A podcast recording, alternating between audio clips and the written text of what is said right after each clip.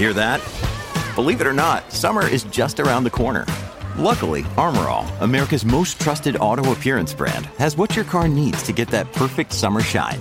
Plus, now through May 31st, we'll give you $5 for every 20 you spend on Armor All products.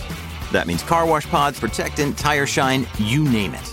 Find out how to get your $5 rebate at armorall.com. Armor All, less work, more clean. Terms apply.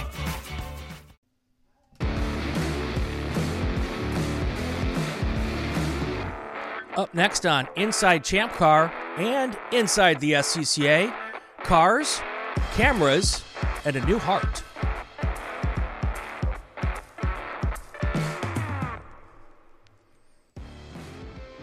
For those of you who are used to listening to either of these podcasts, you're probably wondering what in the world I am talking about. I'm Brian Belansky. Guy above me up there, that's Bill Strong. For those of you who usually watch Inside the SCCA, you'll learn who he is. Uh, for those of you who are normally here for Inside Champ Car, welcome. Bill, an interesting way we're going to do things today. Yep. Uh, we do two, I do two podcasts. I come here every Tuesday with you and do Inside Champ Car. Yep. And then on Wednesday nights, I, I go and, and do what I call the podcast that started it all inside yep. the SCCA. Uh, tonight, we're coming together and joining forces for the common good. yep. And for the record, I was an SCCA member from 1984 until I think 89, 90 when I went overseas in the Air Force yep. and came back and was a member for a little bit before I came over to Champ Car. So, yep. So I've always said, and and that, that racing is just a big, big family. And yes. no matter whether it's it's car people in SCCA or Champ Car or NHRA or NASCAR or IndyCar or IMSA, um, when the racing community, when one of our, our people needs our help or needs our support, um, we all come together. And uh, this is kind of why we're doing this today. Um, our guest is James Candelaria. Uh, James, uh, we're going to get to the, the first question we always ask in just a second, but uh, James has had uh, a heck of a, a heck of a couple of months. Um, the he's the, had an adventure. He has had quite the adventure, and uh, the whole racing community has come together to support him yep. through his adventure, and uh, that's why we're doing this together as a racing family kind of podcast. So, yep. uh, so James, let's get to you right now and start with the question that we ask every guest the first time they're on either of our shows, and that is, how did you get mixed up in this crazy sport that we all love? Wow, that's a good question. I uh, actually have been uh, kind of reminiscing over that for the past month or so. I got a um, basically did an HPD event with a friend of mine who said, you know, hey, listen, I drive race cars. I drive cars on racetracks, and you know, I'm like, oh, you race? He's like, no, but you know, it's super fun. So I got an HPD, got an instructor in my C5 Corvette at the time, and um, you know, it was unbelievably fun. I was awful. I was really bad at it um, and um, you know, I uh, but it, it instantly hooked me, and I knew this is where I'm going to spend all my time and money for the rest of my life. and you can do that. You can spend all of your time and all of your money for the rest of your life in motorsports. Totally. Um, and uh, you know, so from there we went ahead and uh, I have a huge uh, competitive instinct. So we decided to, after you know a year or two of HPDE with some in some really fast cars, which I don't really advise, my C7 Z06 was like the first car I really learned HPDE on, and um, it was not a good choice. But beyond that, I decided to go to racing school down at Sebring um, and Formula cars. And yes, my back still hurts. Hmm. Uh, so, so and then from oh, there ahead. we just from there we just kind of kept kept the perpetual motion and money burning machine going. Yeah. So so for for those in the SCCA, I think they know you as a road racer. Mm-hmm. For those in Inside Champ Car in the Champ Car world, I think they know you as a camera guy right now because I think that's what you've done more in their world. Um, and well, he has raced with us, but most recently, right? Yes, You've most been... recently though, it's the the Sentinel, right? Right. Camera system. So um, let's let's w- talk about racing first.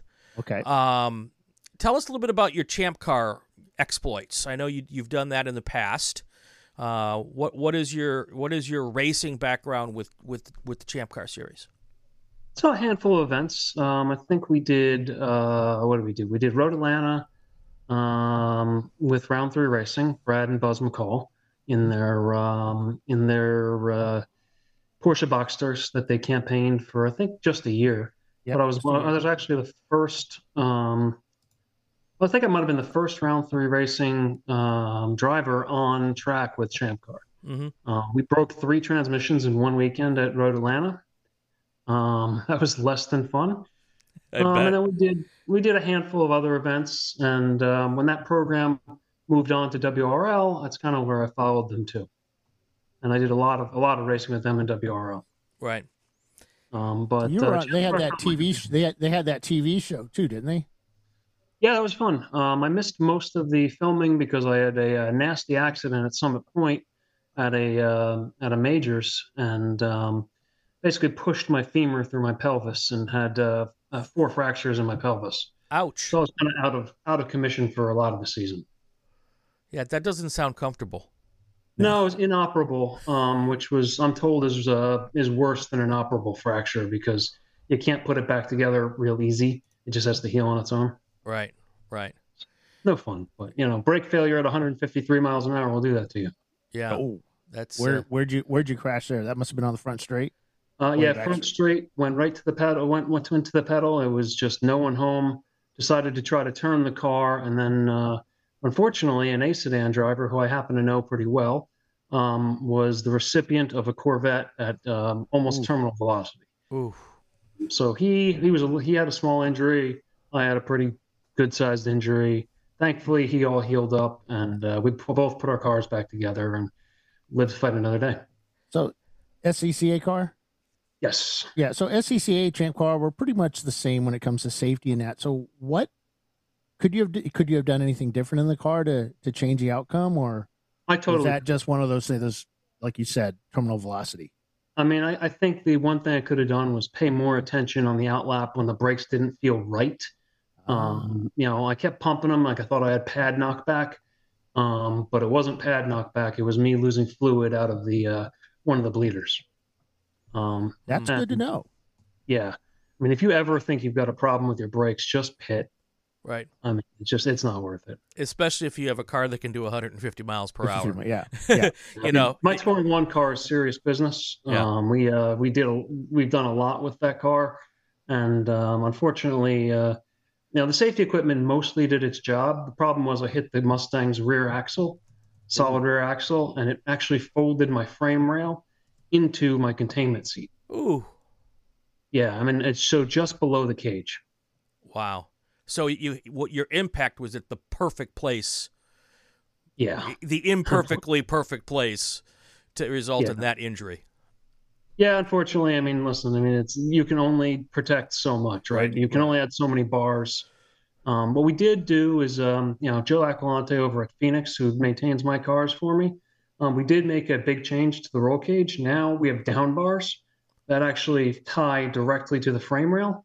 Huh. So in this case, now the frame and the um, cage are actually physically connected. Um, so, and he's been he moved that uh, modification into all the new cages he builds. Got it. Cool. Got it. That's good. I, I love it when, I mean, it's unfortunate that you got hurt, but that we learn stuff from stuff. You Yeah. know, when bad stuff happens, we learn stuff to hopefully make sure that that same bad stuff doesn't happen again. Um, Yeah, they say the rule book's written in blood, and Yep. unfortunately, Yeah. it is. Yep. Yeah, that's something that we've done over the years. Is that when we have a any accident, really, we try to go get pictures of the cage and to see, make sure all the safety stuff worked, and if it did fail, why did it fail? You know, we Right. contact the manufacturers and or the resellers and say, hey, you know, that we saw this. How can we fix that? Yeah. And uh, or how can our members fix it? Because Right. ultimately, it comes down to them. Yeah. So, Yeah. No, it's it's smart. I mean, we've got to learn from our mistakes. I mean, nobody wants to see racers get hurt. So right. Yeah, and it's especially with champ. I mean, with champ car, it's like we, you know, this is a weekend thing. Most of the guys that race with us, all, I mean, even with the SCCA, they Yep. they have day jobs on Monday. They got to get back to, and Yeah. it's hard to get back to your day job on Monday when you're in a cast, right? totally. Yeah. Yeah. Well, and we say you know we learn from mistakes, but it you know even it's not even a mistake. We just you didn't think that could do what that did, you Right. know. So um, and that's a good way to to make sure that we keep moving forward in, in the safety and the different parts of the thing.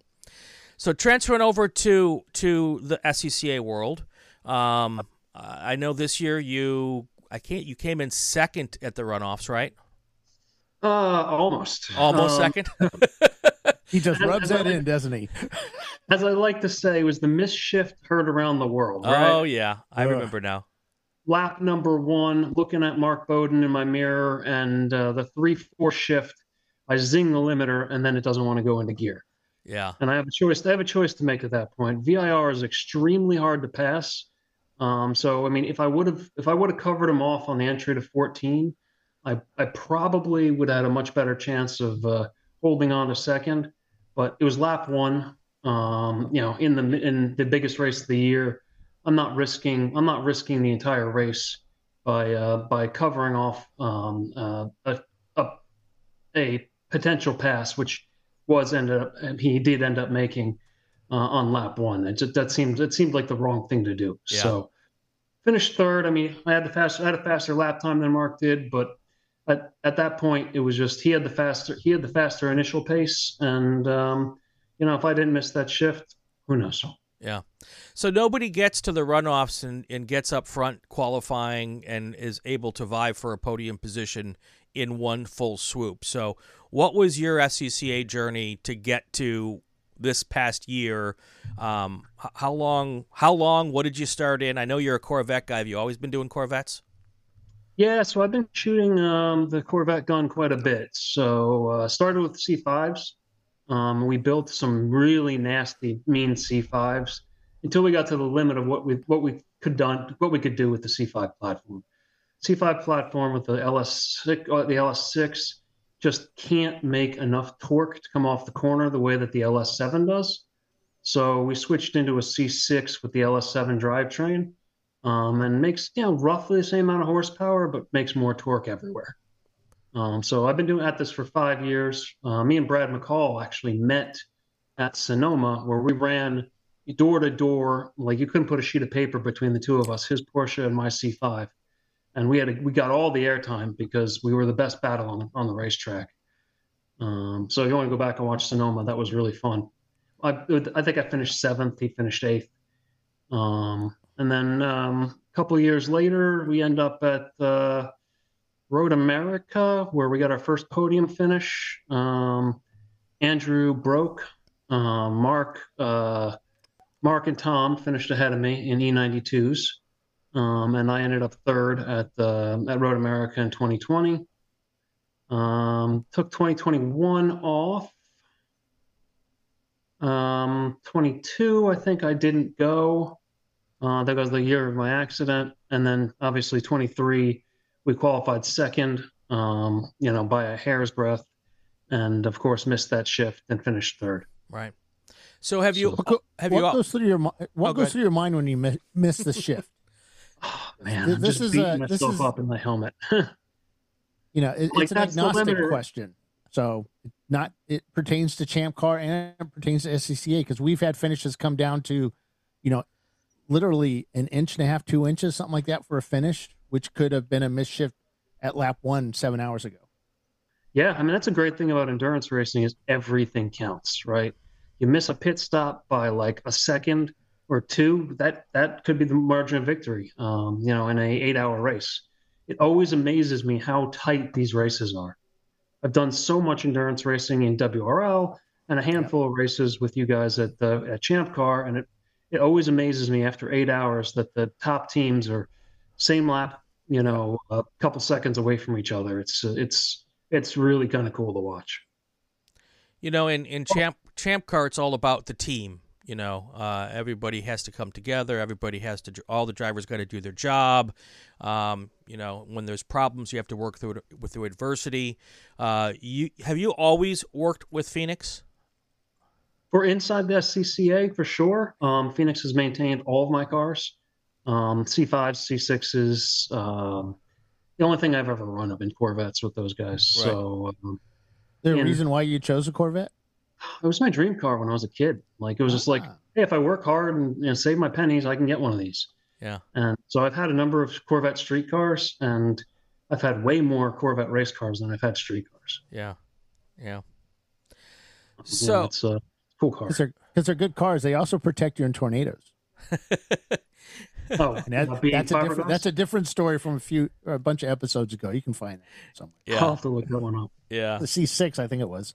yeah. Now, now it's a C6 with some creative uh, paint job on it. So It's lightning marks. lightning Yeah. marks. Yeah. Oh goodness. Um. Yeah, it was, it was pretty wild. So let's uh let's go back. I'm gonna guess what about two months ago now. Um, I get this. Um, I see a Facebook post, and um, you you popped up and, and mentioned that you were having some some issues and um, that uh, you had you were going to see the best doctors you could find and and um, um, let's let's go back to that. Tell us tell us a little bit about that story. Where where when, where did that start? Because we see you at the racetrack. You are as fit as anybody I've ever seen put on a driver suit. Um, and when I think of people going through what you've gone through, you, you are not the you are not the picture of what is in my mind for that. So talk to me about what happened. Yeah, so unfortunately, I've been battling some um, heart failure issues for almost 20 years. You know, Oh, wow. got cleared by docs to go racing um, because I've been very well compensated. Like I climbed the Leaning Tower of Pisa last year on my own. We go swimming in the ocean. We do a lot of real, and obviously I race cars. Done a really lot of strenuous stuff, and it's never been an issue until I get- managed to get COVID for the first time, November 19th uh, this of, of 2023 Hmm. and it just threw my entire body for a loop. My um, so my heart decided it was going to go into ventricular tachycardia constantly. We arrested four times in one day. Wow. Um, we had to be shocked back into rhythm. I had an internal defibrillator, which shocked me back three times, and then they had to do external paddles one time. Um, and so that was no fun. Um, they did a, um, you know, at Boca Regional Hospital in down in Florida. They stabilized me, but they ran out of tools very quickly. It's a community hospital. They don't do transplants. They don't do ventricular assist devices. So it became clear that I needed uh, more specialized care. So we moved, had me transferred to Jacksonville, uh, Mayo Clinic, where they've done last year. They did 20, 82 hearts wow. transplants. I mean, so these guys know what they're doing. It's an assembly That's line process. Yeah. Um, and um, we had a lot of it was a lot, very touch and go until I actually got the heart. Um, and now I'm, you know, I'm this heart is three times better measurably by uh, by testing than the heart that uh, came out. So um, you know, it's a very healthy heart. It's just a matter of now getting back into fighting shape. Right, I'm just really weak, muscle atrophy from sitting in an ICU bed for over a month with not being able to walk or really move. So um, I've lost over 25 pounds of fat and muscle, um, but I'm alive. So that's Yeah. all that matters right now. So, those of us who are your friends on Facebook, your your wife kept us up to speed on what was going on.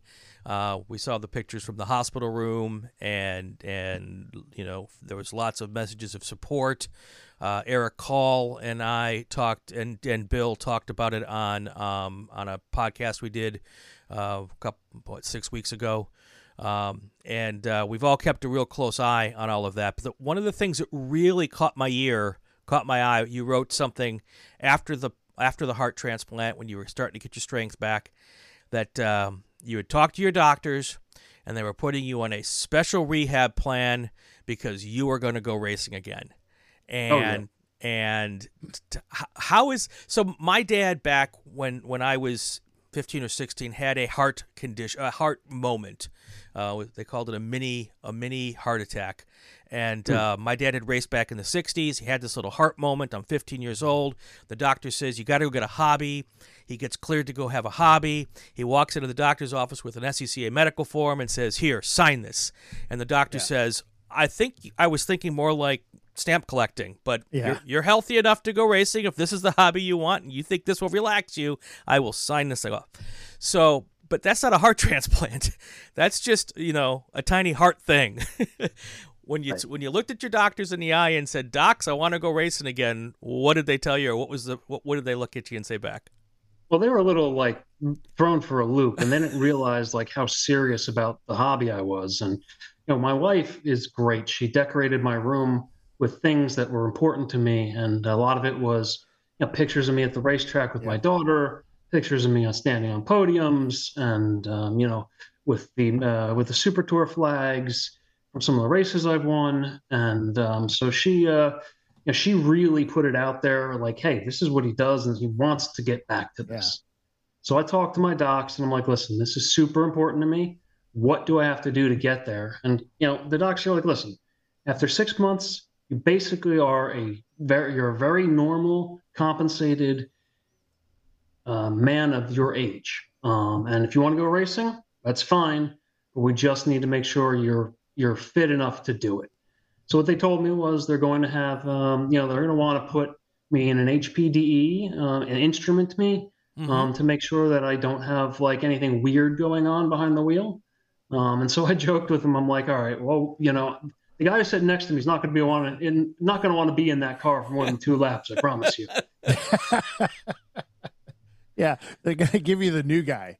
You know, yeah. hey, hey, go with this guy. He doesn't look experienced enough. Yeah. Yeah. So, uh, but no, they in seriousness, um, they do a lot of uh, Mayo Clinic.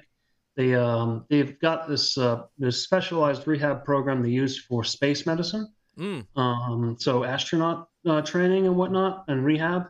And um, so they're going to fire me over to those guys, and then they're going to put together a program to uh, make sure that I can handle the environmental issues of being in a race car. You know, right. we all know race cars are hot you know, I tend to lose five, six pounds of water in a weekend just sweating through my driver's suit. I, and I do run a cool box and a cool and a cool shirt, but you know, that only goes so far, especially in Florida. Yeah, and I'm sure there's going to be a, a, a ramp up process. You're not going to go from you know you're cleared to try this out to I'm going to race at Road Atlanta. Right. You said HPD first. Um, and then I'm guessing you'll have a little event here, a little event there, and get yourself back up to where you can go through a full weekend. Yeah, don't worry. I'll be back at the Super Tour, Brian. I'm not worried. I'm not worried. The people who are worried are the other people in your class. so, so they're just going to monitor you up, heart monitors the whole bit, blood tests. Yeah, that's my like that. that's my guess. They're going to put a heart monitor, probably uh, some type of portable blood pressure cuff that they're going to want to run. I'm not quite sure exactly what they want, but uh, whatever they want to do to make sure I'm, I'm cleared, I'm more than willing to participate. Yeah. Well, there might not be enough room in that car for an HPD instructor. It just may be sensors mounted to the you know, you know computers and stuff, man. Because they're big computers, right? Well, in, in today's world, you know, they what? probably just put a couple of yeah. sensors on you and put an iPhone in your watch. pocket. It's yeah. a watch. Yeah. You know. Yeah, I, I got picked up an Apple Watch and uh, just to make sure that my heart rates are uh, kind of where Wait, we expect. Is that but, no the O the the O2 thing doesn't work on those anymore? Actually, yeah. they do um, because they had a stay of the injunction against them right ah, until the end of January. Um, so I was able to buy one. Um, so that's a we'll really see. good system, and it sucks because I thought because I'm a Samsung guy, so I thought my Samsung had all that stuff on it during COVID, and of course that got taken off like right before it. and it's I'm, I'm like I know it was on here a week ago, and it wasn't. So, but yeah, that that that technology is really really good. Yeah, unfortunately, they violated some patents, and uh, um, I hold a number of patents myself from a previous yeah, life, and yeah. um, so it's like I, I, I kind of understand why you uh, people get bent out of shape when your intellectual property oh, yeah. gets uh, stepped on. So. Oh yeah, yeah, yeah, we're there too. So what um, so going off to the tech side of this now, you've developed. Uh, what made you develop the uh, camera system? So it was originally for personal use, right? So I remember testing it at Road America um, because, like, literally, I wanted to share my experience behind the wheel um, with everybody in the world um, because I have so much fun doing it. I want to see, I want people to see what's happening in real time. And I've tried all the commercial solutions like GoPros and Yees and all that other stuff, and you know they're they're they're lacking in a lot of ways. Remember these? Randy Ch- uh, Randy Chase's uh, chase cams. Oh yeah, yeah. yeah those, those are a little getting a little old these days. Oh yeah, they're very old. So still still have them. They still work.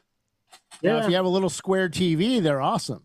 But and that's the thing. There's yeah, you know the little little uh, non-digital analog stuff. Yeah. But the you know now moving over to 1080 and 4K, that's what everybody seems to want nowadays. And then sending it out to the web so their friends can see it.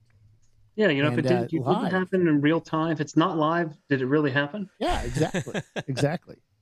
And so And- we really wanted to be different in that space because we wanted to be able to give you more than one camera angle. And I also wanted to give you timing and scoring. And I also wanted to give you car health. And I realized that if I didn't do it all, I would just be another also ran Yeah. in the like point solutions. Like I used to be in IT consulting, and point solutions are just a pain in the neck, right? Because you need Yeah. five of them to make a system that works. Um, and then you got to deal with intervendor communication, and it becomes a nightmare. So I wanted to put it all under one roof.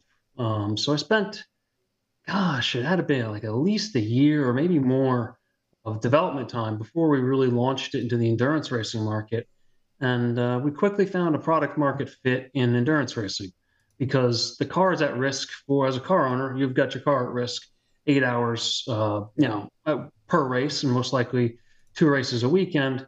So you want to know what's going on. And as the next driver is going in the car, I want to know what the car is doing. So I find myself watching my uh, co-drivers to see what the behavioral characteristics of the car. Are we running out of tire? You know, is is you know, is he taking all the uh, all the life out of the car? You know, what what do I have to do when when I get in the race car? What do I need to be aware of? So um, you know, so we really kind of buckled down and got the big rocks moved, and I'm really happy with where the system is today. So. Yeah, we we've actually used a lot of your your you know a lot of our drivers have the system in. They throw it up to YouTube, and then we grab that for the inside or uh, for uh, Champ Car Live. Yeah, we got to we've give you used it over the SRT years. links. Did we give those to you? What was that now? Did we give you the raw SRT side of it so you could pick it up without having to scrape YouTube? Nope, did not get that. So Okay, so I'll Yeah. hook you up with Jake. We have a uh, we have an API call that Okay. uh, for the live broadcast team that can pick up the SRT link directly for super low latency and better video quality. Paulie will love that. Yeah, it's it's Yeah. a it's a real game changer. I mean, Oh, it's yeah. like yeah, it's less than two seconds of latency, and um, the the video quality is much higher. right. And that's kind of what we do. We just run to our RTMP server, and then we just pull it off for ourselves. So Yeah. Yeah, we can do RTMP, but I like SRT because I can adjust the bit rate on the fly. right. Um, so as uh, as network conditions change, we back off the we back off the bit rate uh, if we're going through a dead zone.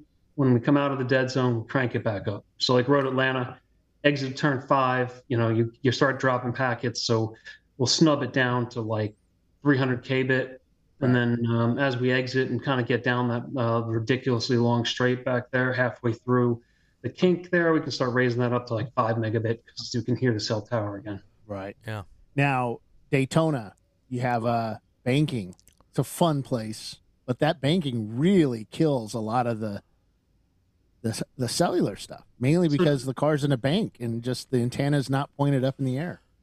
Daytona is interesting for a lot of reasons, and banking is definitely part, a large part of it.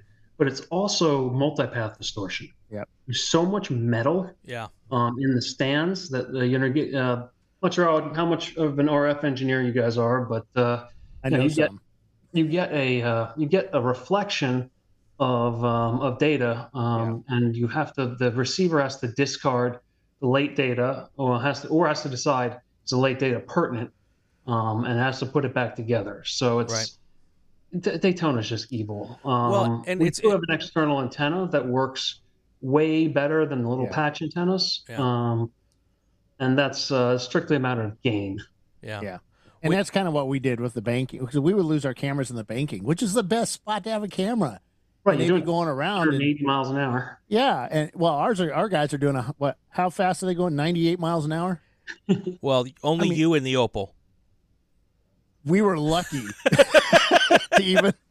We saw people going by us at ninety eight miles an hour, but uh, yeah. So I mean, it's the banking was just the first year we did it was just the worst. We had great straight, you know, but once I got into banking, we lost it. But Well, since we put the external antennas on it, huge difference. And- huge difference. and it de- also depends on on the car because we had uh, we were at Homestead this weekend and we had two cars with your systems in it same driver same team different cars and in one of the cars every time they would come out of NASCAR 4 we'd lose the camera and and then the next race he was in a different car with uh the system in it and he would we, rock solid no problems at all um, yeah, it had to be Chris, right?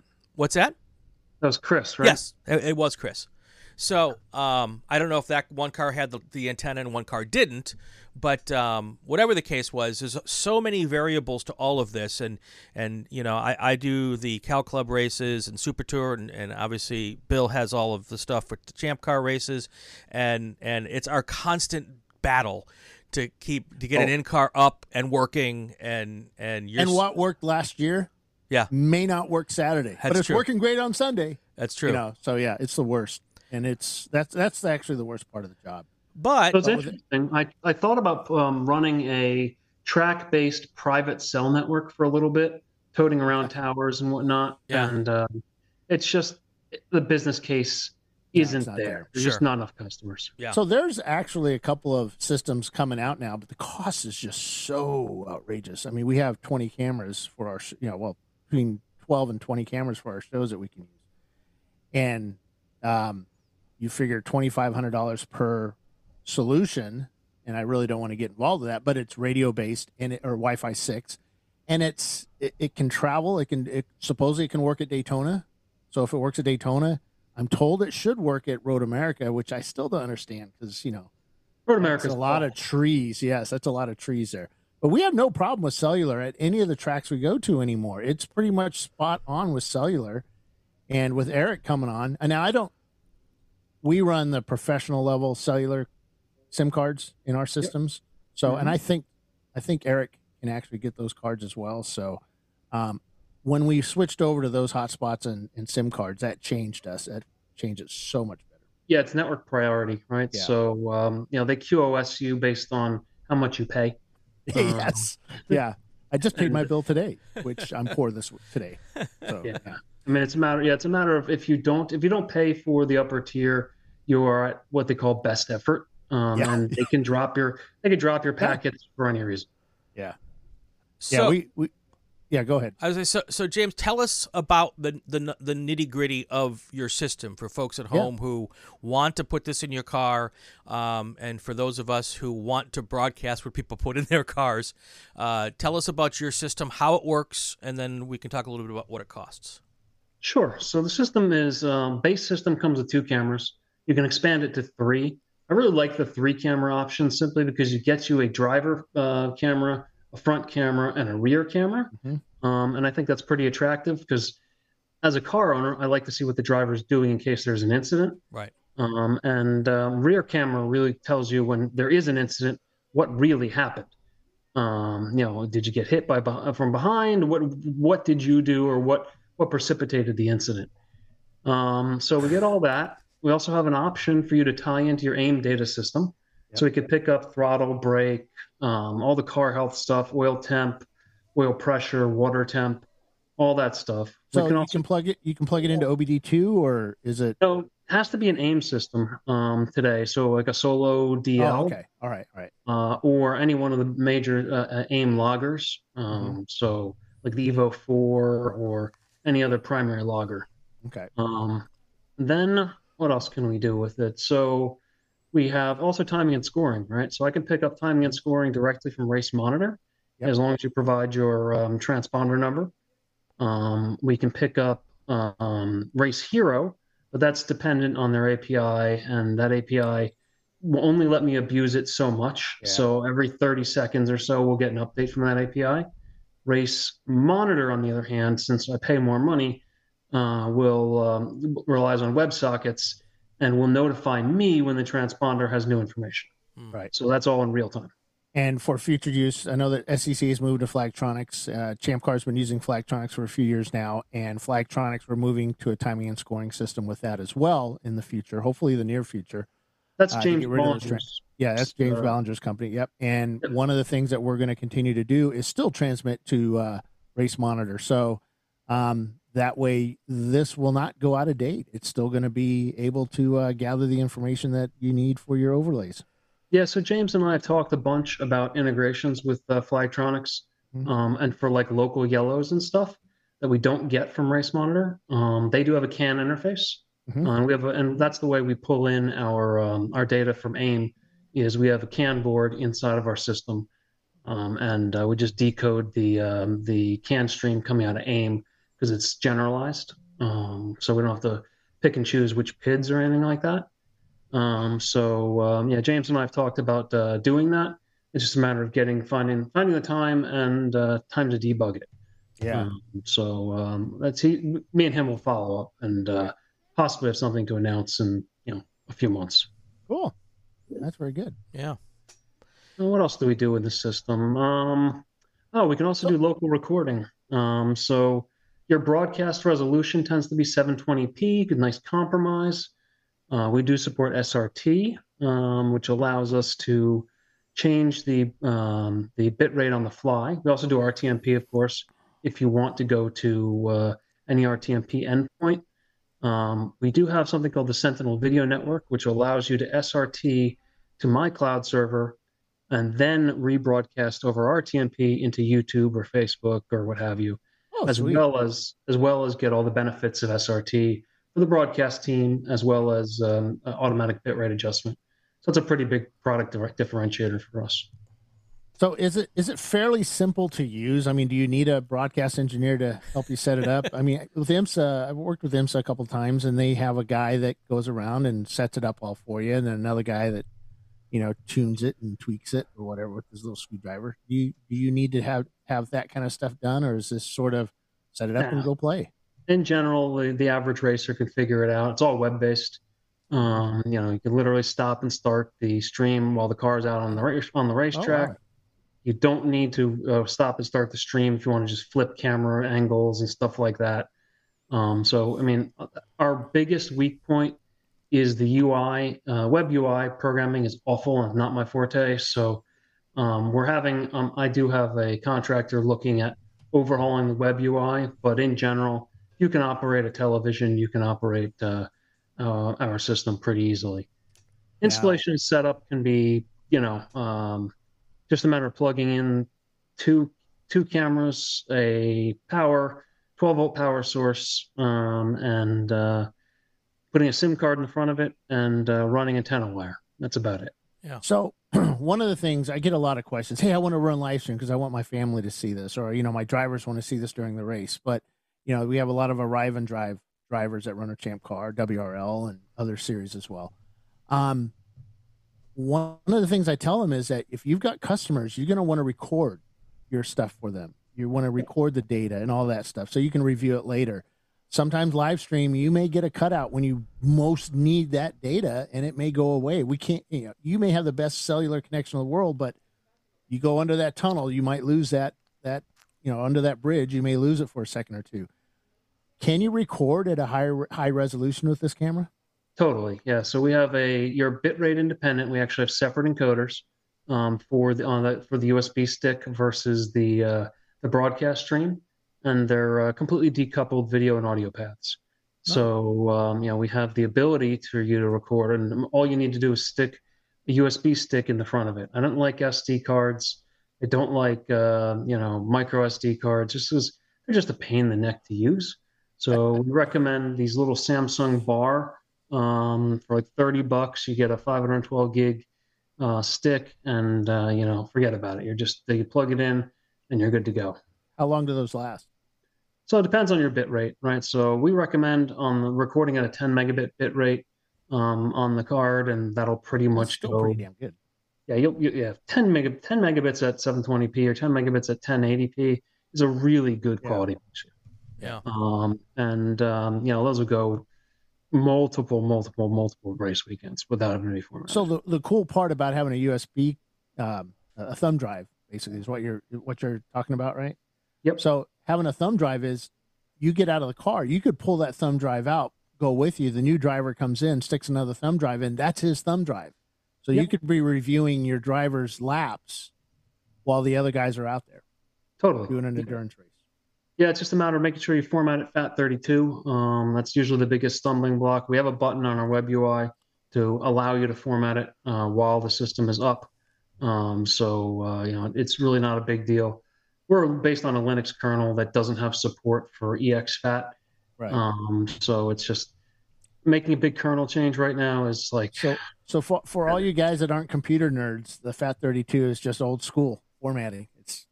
It's nothing Right. nothing new about it. It's And it works on- Yeah, it works on both Macintosh and and Windows, so that's helpful.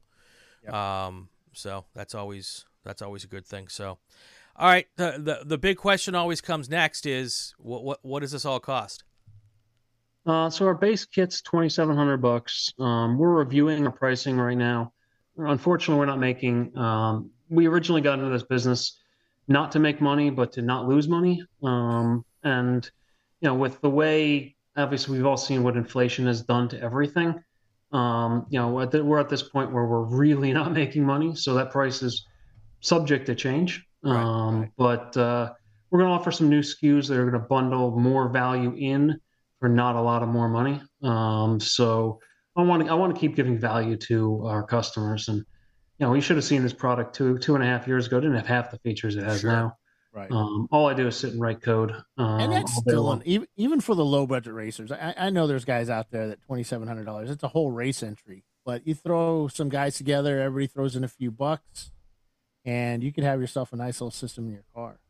And yeah, I mean, it's in, in SCCA land. That's maybe a set and a half of tires. Yeah, yeah, exactly. So, yeah, you know, those big Corvette tires, anyway. yeah, that's right. 315, 345. Yeah. Because, you know, yeah. The, Those, uh, the Formula V tires, a little less expensive. Um, yeah, the one the 165 13s for the Opel. They're, do you they're not close to that's like two years with the tires. I, I know this doesn't pertain to the to the Champ Car folks, but do you have an open wheel uh, solution for for the folks who who have the little teeny cars? Because we like to put in car cams on our broadcasts for those too. Yeah, so if you looked at the the runoffs, Kelton Jago mm-hmm. um, in FE2 um, before he got caught up in somebody else's mess had a yeah. Sentinel, um, and um, it it fit. It you know you're not going to get it in a Formula V, but in, you can get it in an FE2. Um, we're looking at we're always looking at form factor updates, um, but there's just it, it, there's a matter of a minimum amount of, of of real estate we need for cooling, um, right. as well as for um, you know just the amount of stuff we have in there. So we got our own custom CAN board, which I designed. We've got a system on chip by NVIDIA that, uh, that we use, which is kind of a, a closed form factor. Um, and then we have a, everything's an extruded aluminum case um, that we directly have attached to a, a uh, thermal pad for uh, for cooling. So it, it's a little tough to shrink it um, but it's something we're always looking at. And people don't really realize how much heat some of these cameras develop. You oh, know, the systems just, themselves. It's just so much heat. E- electronics in general. If you watch Formula One and you see those guys come in after a, a you know and pull into the garage, and you see them attach like seventy four fans to the cars and every duct that they have. Um, yes, yeah, some of that's for brakes, some of that's to keep the engine coolant, you know, the water circulating, but a whole lot of that is to keep electronics cool. Right. Yeah, now, now now there is something else. So we get asked all the time, "Hey, Bill, what's what's the helmet camera I should buy?" Well, first of all, helmet cameras aren't allowed um, in Champ Car. I don't know about others, but we we don't allow the helmet cams because they can actually, if you get into an accident, they can actually go through the helmet. But um, uh, Racing Force has their camera that's uh, FIA uh, allowed by the FIA. It's the one the Formula One and IndyCar and Champ or uh, uh, is that the visor NASCAR cam? uses. No, it goes into this. It's actually sits inside the the uh, the camera itself sits inside the helmet. Okay, just right in yeah. here, or over here, one of the two.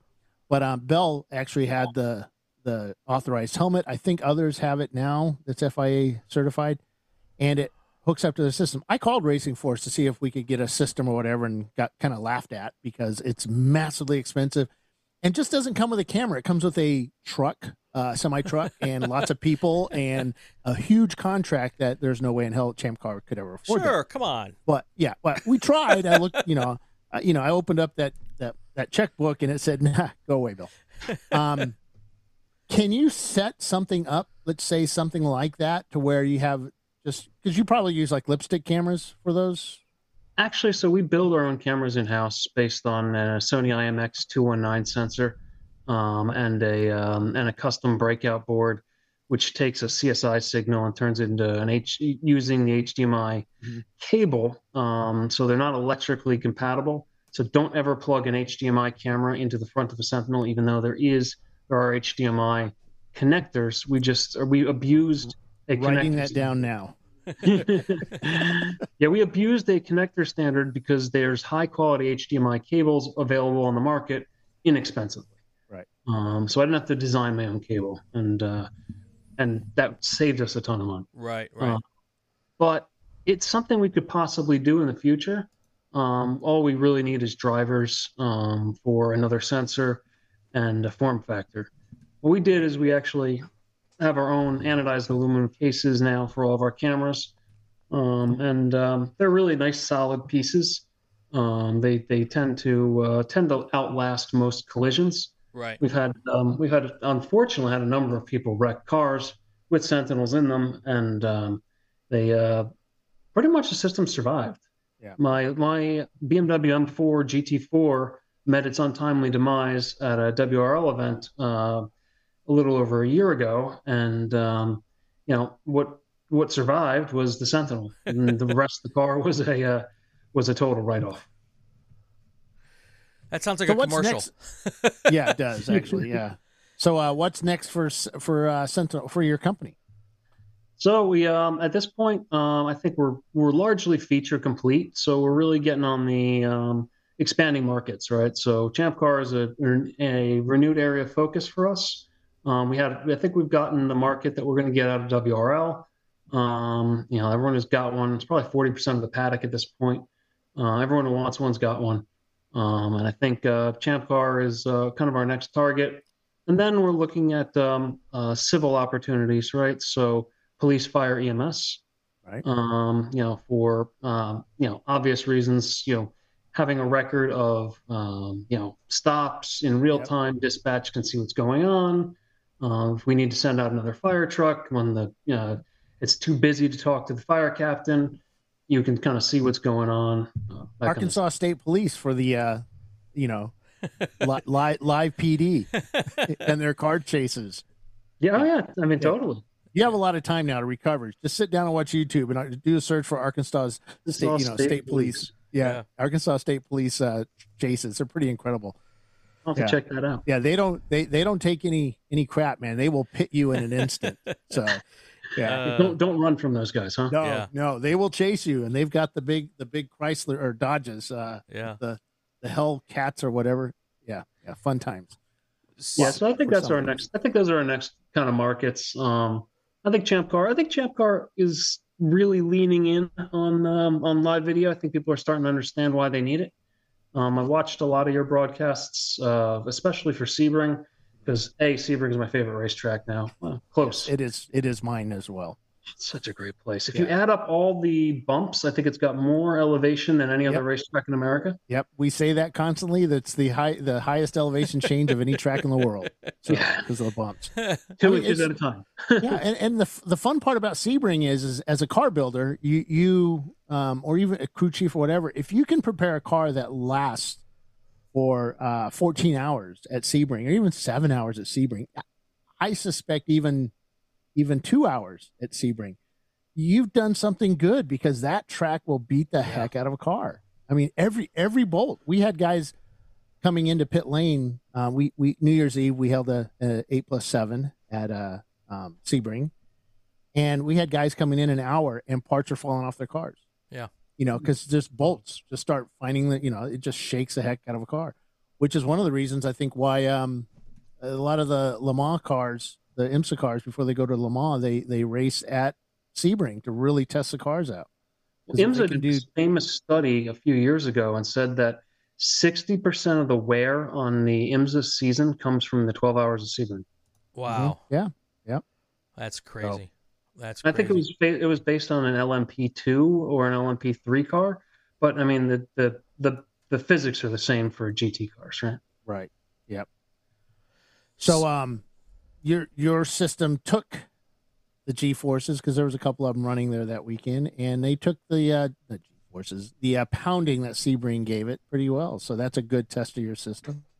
Yeah, we've we've the first generation stuff. I'll go ahead and admit um, the stuff that was in the silver cases, uh, you know, was just not, just wasn't bolted together enough for to survive Sebring or uh, things like that. But the Gen two stuff is really robust. We've made an extreme effort to uh, kind of put it together. Like we put them in NP01s, which are har- harmonically unbalanced cars Hmm. that vibrate the snot out of everything.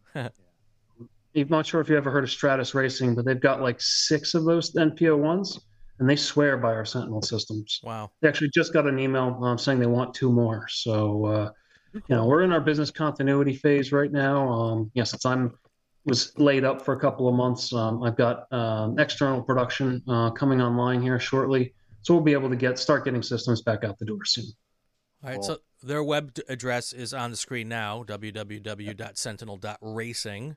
Uh, so you can go there to check it out. And, and for those Super Tour drivers out there who are, uh, we have our broadcast now for all of the races, and uh, the Sentinel system uh, is the easiest for us to get onto the broadcast. So, Right. um, you know, uh, we would love if anyone wants to be on the show. Obviously, we'll take any any stream that we can get. Yep. Um, we, we're not picky, but uh, when it comes to ease of implementation, um, when, when I get that uh, that SRT f- feed from from James, it, it just it's it's like magic. Um, Yeah, it's good stuff. So- so we always that have, works we always have a guy available in case you guys need it, need help. Yeah. Jake Finnegan, I'm sure both of you guys have probably yep. interacted with him. Fantastic support guy, um, good sales guy. Uh, he is always available in case you guys need something um, or if customers need anything at the racetrack. So very now cool. we're going to be getting a unit from you, and that's we're gonna we're, we were talking earlier. We're going to figure out a way to put that into race cars that we can move around during a race because our races can go on for 24 hours, and sometimes we get bored with the car, or maybe that car just doesn't last the 24 hours, so we have to quickly move it out of a car and move it into another. So we're looking at different solutions to do that, and I think we've just discovered we talked about a couple of them, and uh, we'll be setting that up for 2024. Paulie will be. Uh, taking those streams and uh, we'll put them out there and uh, show some magic.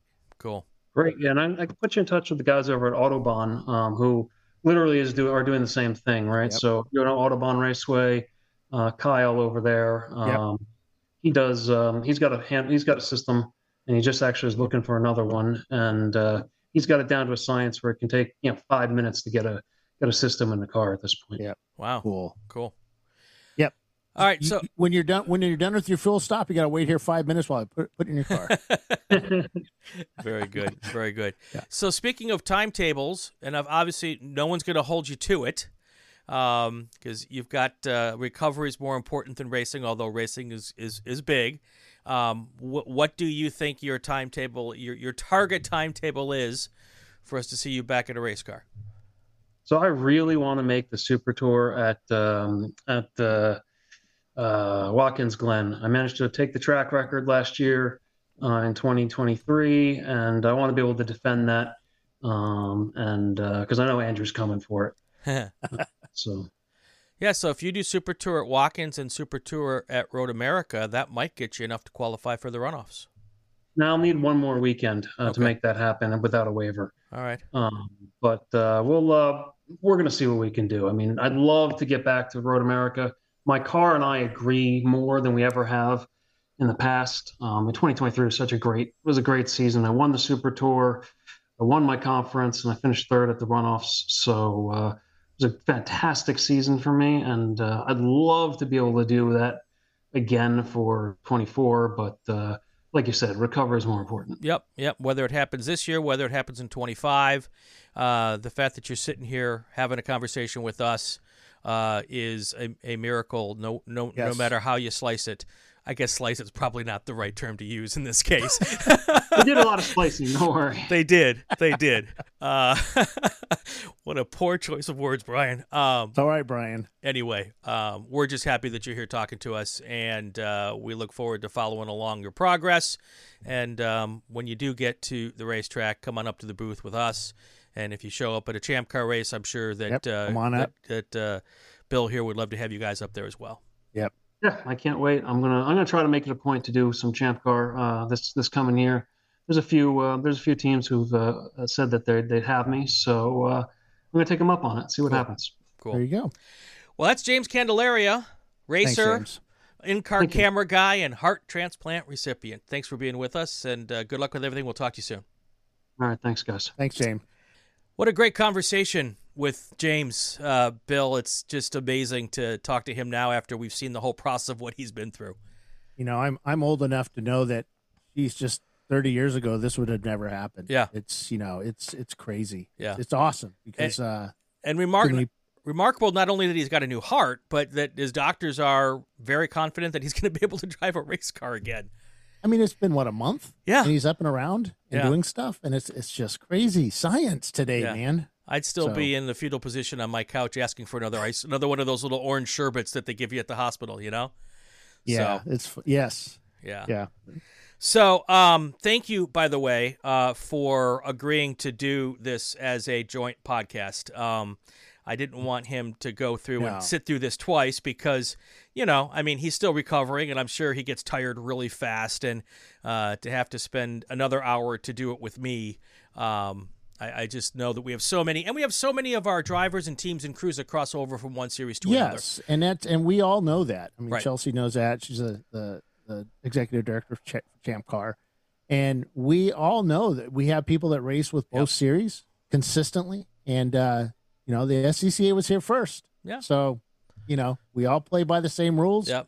And Shoot, like, even in our in, even in our rule book, I think it says uh, cages. If it's SCCA good, you know, Yeah. for the most part, it's for us too. So, I mean, there's many. Well, and like I said off the top, we're all family. No matter Yeah. which patch is on the uniform, depending on which weekend we're racing, uh, we're all we're all a part of this same crazy car racing family, and that's why uh, that's why this worked out so well. So, all right, my friend, let's uh, let's call it a night, and uh, we'll come back to doing our own individual podcast next week.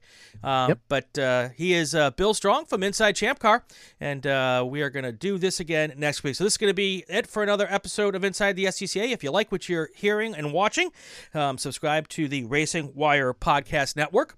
Uh, you can also check us out on the Racing Network on YouTube. Would also be great if you leave a comment, especially if it's a good one. Follow us on social media to find out who the next guest is and leave a question. On Twitter, it's at Racing WireNet. There's a new Inside the SCCA every week. I'm Brian Belansky. Have yourself a fantastic weekend. Stay safe and go play with cars. I'm Dorsey Schroeder, and when I'm on my way to a race, I'll listen to the SCCA podcast inside the short bus. Inside the SCCA is a presentation of the Racing Wire Podcast Network and Rule 15 Productions. This podcast is not affiliated with, endorsed, or sponsored by the Sports Car Club of America. The views expressed within are those of the host and our guests, and not that of the SCCA.